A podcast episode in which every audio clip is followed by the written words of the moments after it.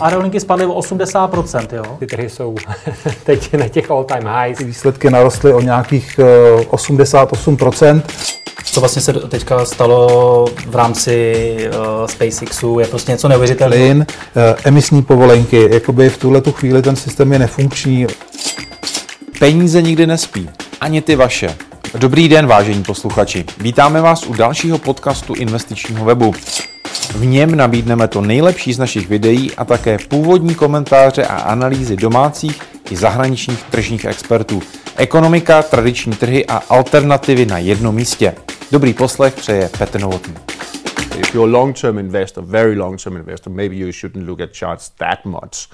Um, let's say if you're investing for your pension, you know, 20, 30 years, it's like, okay, what kind of companies, sectors do believe in the, in the future, in the long-term future? But um, what should be interested in, in, in trading in? Well, the thing is, um, there's always the flavor of the month in many markets, and currently it is, you know, AI companies. It's the big uh, tech companies. There is the uh, big seven, or maybe even ten, but the magnificent seven, as we call them, uh, Microsoft, uh, Google, Alphabet, uh, Meta. These companies, they are the ones everyone is uh, running after at the moment. but the, people also have to understand there are other interesting companies like uh, security companies, IT security companies, which is also very uh, given given the situation we have in the world, you know, with cyber attacks and everything, that should be really clients should look at. I do see upside on these stocks. Yeah, I do on some. I, I don't want to say which one exactly because then we're going into advising. trying not to do that at the moment. Um, but yes, uh, in, in, general, as a business, yes. Uh, the thing about, of course, the big companies that that is uh, very AI focused, they um, how can you say? It's it's right now. What if what if it doesn't fly? So there's a lot of expectations in the market for these uh, companies, and everything is trading based on expectations, maybe more than on facts. So we say buy on rumors, sell on facts. So it's yeah, that's where we.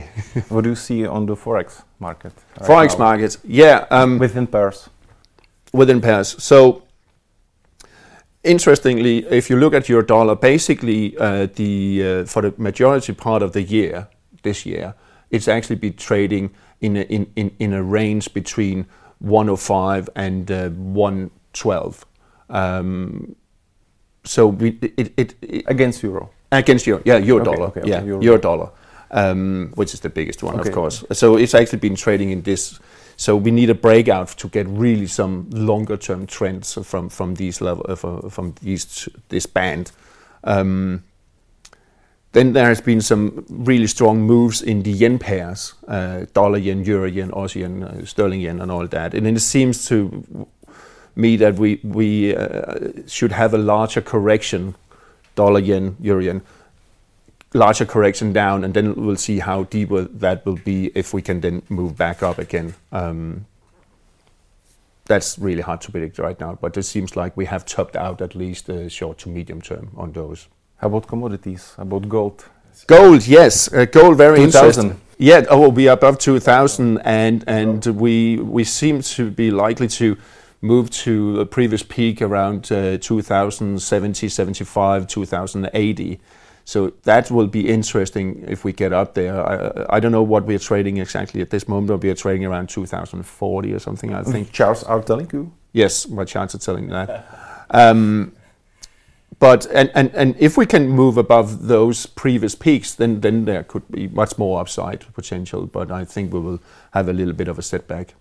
Uh, other than that, uh, it seems like the other uh, uh metals are also moving. Silver is moving. Copper is also moving now uh, higher um, towards four uh, on copper, and it seems like pl- platinum and palladium, which has really been beaten down the past year, year and a half uh, they are maybe have bottomed out and maybe could start slowly uh, ticking higher. About Bitcoin? It's one of the most performing investment uh, or vehicle this yeah, year. Yeah.